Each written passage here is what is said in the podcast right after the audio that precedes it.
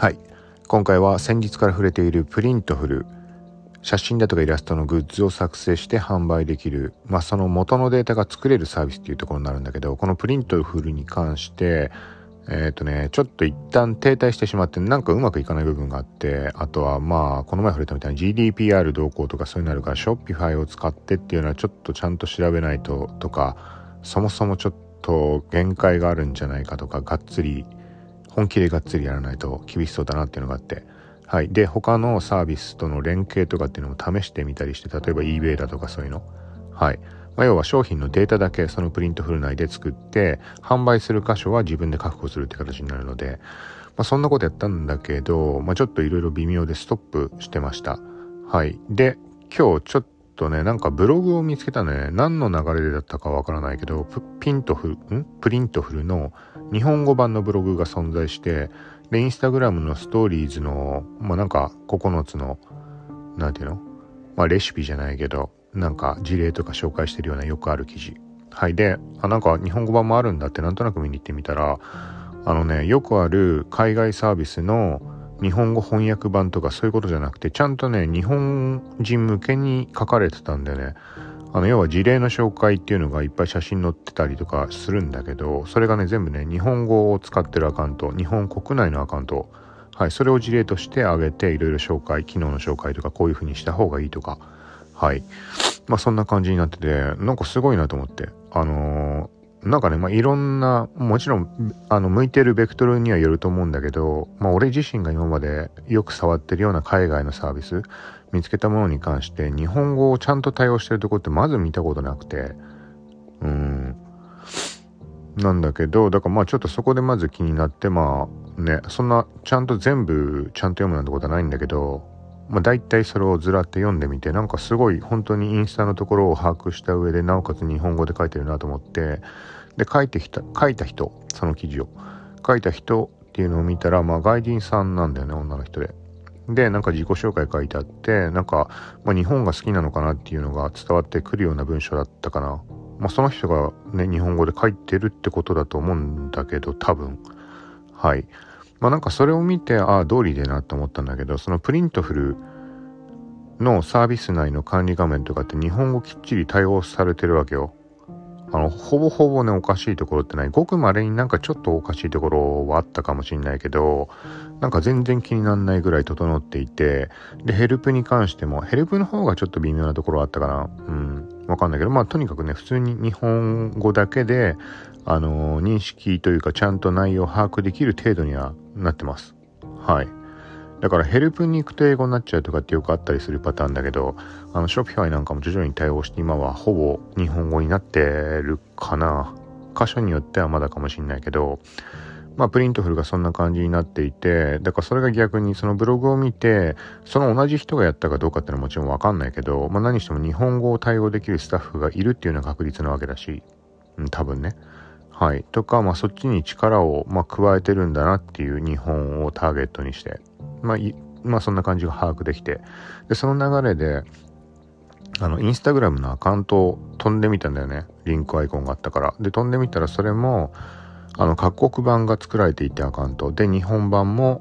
まあ、作られてて、プリントフルドット JPN だったっけな ?JP かな？はい。で、全部、その投稿、各投稿全部日本語で書いてて、で、ストーリーズとかもね、ハイライトがね、個別に、あの、ちゃんと、あの、ハイライトアイコン分けて、Q&A だったりとか、まあなんか商品の、例えば素材がなんとかとか、そういうのずらーっと並べてあって。はい。で、その Q&A を見てみたらね、あの、本当にまさしく求めてたところ、ここが謎で進まなかったみたいな部分とかっていろいろあったんだけど、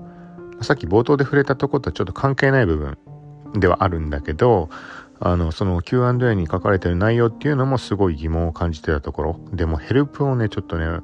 微妙というかわかんないところが多すぎて、ヘルプをね、全部ね、この順番に何種類も読む気が起きなくて、長文で書かれてるから。そしたらその Q&A ハイライトのところでストーリーズで見ると、まあ、要約みたいな形で質問スタンプを使って、あのー、まあ、他の人が質問したっていうよりはおそらく、まあ、スタッフが質問と書いたと両方用意しただけだとは思うんだけど、はい、そこがまあね、本当に要点がまとめられていて、で、スワイプアップでヘルプの方に飛べるようになってるんで、うん、なんか、それを、そこから見るとちょっと頭に入ってきやすいかなっていう。長文いきなり読むとちょっとやっぱね、抵抗を感じてわかんないことだらけで、なおかつそれ順番に読んでたって余計わけわかんなくなるわぐらいに思ったので、はい。なので、まあ、この Printful 何回か話してるけど、興味湧いた人は、この Instagram のアカウント見てみるといいかも。あの、もちろんそこで完全な把握はできないけど、あの、自分で試しながらの中でインスタのストーリーの方とかを目通しておくと、まあ、なんかね、 Printful のサービス側触った時に、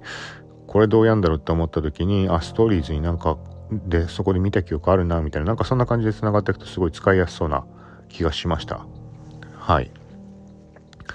で、あとは、なんかこれはまあ、プリントフル使い始める時点で一応ざっと見た時に気づいたんだけど、あの、 Shopify の日本版が、2019年の11月ぐらいかな？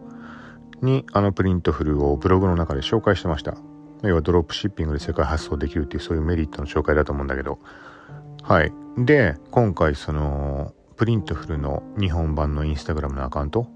まあたまたま開いてどんな写真アップしてんだろうとか、ざっと見てみたら、なんかね、それもね、同じぐらいの時期、11月だったのか10月かわかんないけど、そこに、あのー、日本、日本に対応しましたとか、日本語版に対応しましたとか、なんかそんな書き方がされていて、だからそのタイミングから日本の方でも展開を、まあもともとしてはいただけど、この注力したのか、日本語版をサービス用意したってことなのかわかんないけど、まあそれ以前もインスタに関して投稿はあったけど、ちょっとそこ内容確認してないから日本語なのか英語なのかちょっとわかんないけど、はい。まあ、そんな感じだったので、だから日本展開っていうところで動き出したタイミングで Shopify の方でもブログを書いたってことだね、きっと。はい。まあそんな感じで、一回ちょっと断念しようかなとか思ったところがあったんだけど、まあそのヘルプとか、ヘルプというか Q&A、インスタのストーリーズの、はい、そこを見て分かった部分もあったので、まあ変な分からないことだらけっていうところが多少ないとも解消されたので、ちょっともう一回試してみようかなと。はい。で、試した方で何がうまくいってなかったかっていうところをちょっとざっと触れると、まあ、Shopify でやるってところはその GDPR だとか個人情報の取り扱いだとかそういうところがまあ一番の問題。はい。で、あとはその決済関連の流れがよくわからなかった。その Printful の中で商品は作るわけで、で、そこの中で支払いっていうのは当然必要なわけじゃん。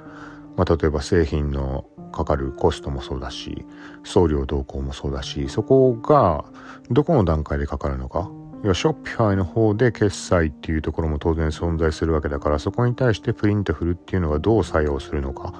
例えば、 Shopify 側の決済っていうのは、まあ、ある意味スルーみたいな感じで、 Printful 側で完結するのか。とか、まあ、ちゃんと見ればわかるんだろうけど、さっき言ったみたいにちょっとね、そういう項目わからないところが多すぎて、全部順番に把握してくっていうのだとなんか多少ないともちょこちょこ並行作業でいろんなことを把握しないと無理があるなっていう感じで、まあ、手が止まったんだけど、まあ、そういう意味合いでさっきのハイライトを見てそこら辺がちょっとあの完全把握はできてないけど、あの、把握するきっかけみたいなのがつかめたかなっていうはいそんな感じがありました。はい、だからなんかざっくり言うとえっ、ー、とまあこれ正確でないと思うけど、まあ、 Shopify 側で注文が入った時にえっとまあ当然そうだね Printful に、あの、払うお金っていうのが発生してでそれは Printful 内で自分が支払い方法に設定してるところから一旦引かれるってことかな。うん、この言い方正確かわかんないけど何にしてもそういう感じのお金の流れは発生するっぽい。はい。そうだね。だからそこを考えると、まあそれが分かっちゃうと逆にちょっと手間というかめんどくさいなっていうのも思ってきてしまうんだけど、要は仕入れっていうところの感覚が発生してしまうっていうのはおかお金の動きが増えると、今ちょうどね、まああれだけどほら確定申告の時期伸びたとかあるけど、そこの絡みで、まあね、面倒なところが発生してしまう。もうこれはしょうがないけどね。まあ、それが対して Redbubble とか Society6 に関してはその仕入れに当たる部分は存在しないので純粋に売り上げのところだけはい、そこだけの計算で良くなってくるので、うーん、そうだね。だからここはだから、 Shopify の方の GDPR のところがうまくいかな、なんかちょっとやり方というか、どう対応するかとか、そこら辺が先に、うん、方向性見えない限りは変に手出しても無駄に時間だけかかってしまうだけかなとはちょっと思うけど、はい。で、その他のサービスっていうところで、まあ eBay とか、あとはウィッシュってわかるかな？なんか あの怪しい商品ばっか届くみたいな有名なめちゃくちゃ安いみたいな。はい。ちょっとその2箇所を試してみました。で、eBay はね、よくわかんないんだけどね、解説してね、なんかね、すぐね、あの、赤版みたいになったんだよね。意味わかんないわ。全然。なんかその連携した時の決済関連のとこ変なことしちゃったのかわかんないけど、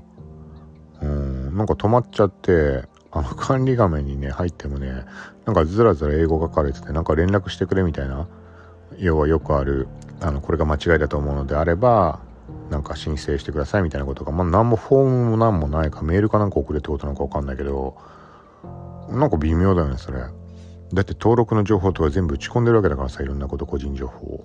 の状態でそこにアクセスすらできなくて、とかみたいな感じになってて、だかもうそれは販売できないでしょ。はい。で、その Wish って本に関してもね、あのー、データの連携とか別に困んないんだけど、その商品データ。ただやっぱりね、その Wish 側の設定っていうのが Wish も日本語には対応してるんだけど、ちょっとね、わかんないところがある。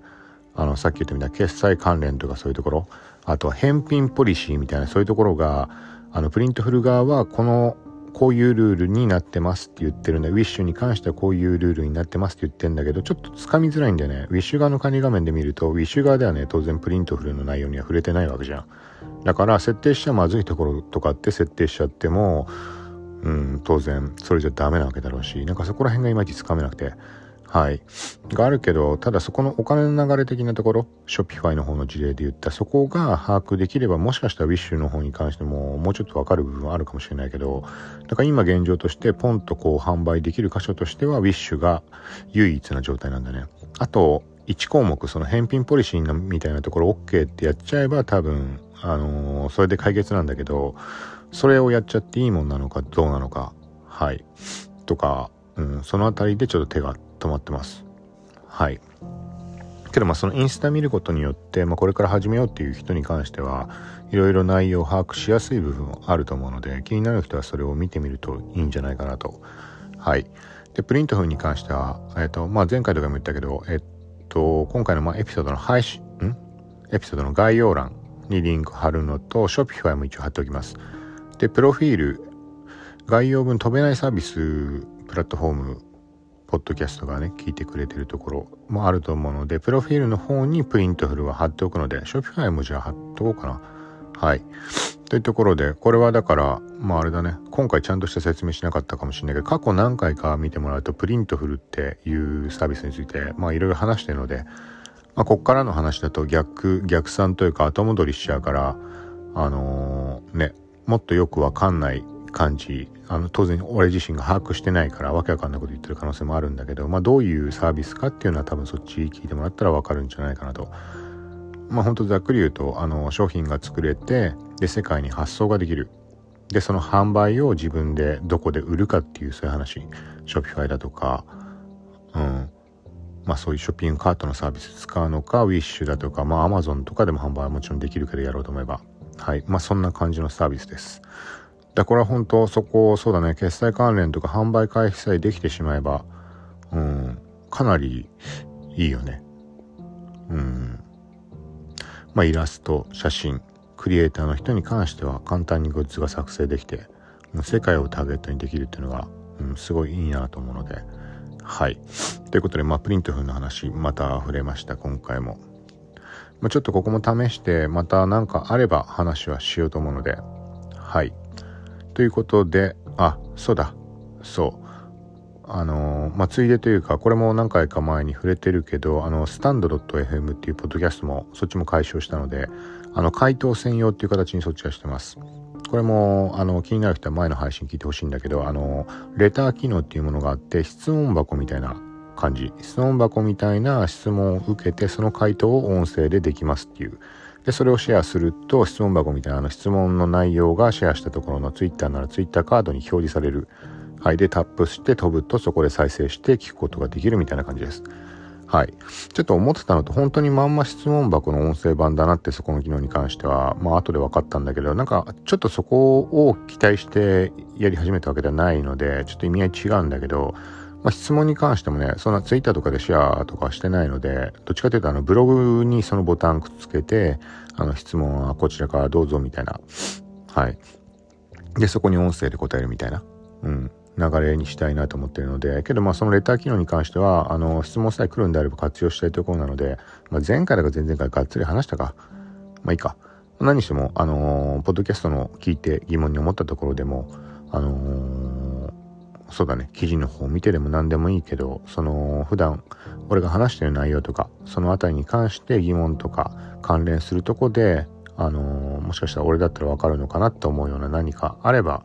そのレター機能っていうものちょっと、これもリンクはプロフィールの方、概要欄にも多分毎回貼るようにしてるかな、最近は。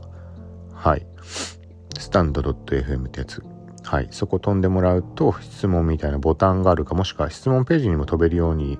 どっちのリンク貼ってあるかわかんないけど、はい。まあ、そこから質問してもらえたら、音声の回答っていう形で、まあ、そっち側で答えようかなと思うので、割り切って使うつもりなので、はい。ということで、まあ、今回プリント風の話と質問とかなんかあれば、スタンド .fm そっちにまあ送信してください。はい。という形で、まあこんな感じでまた配信するんで、よかったらまた聞いてください。さよなら。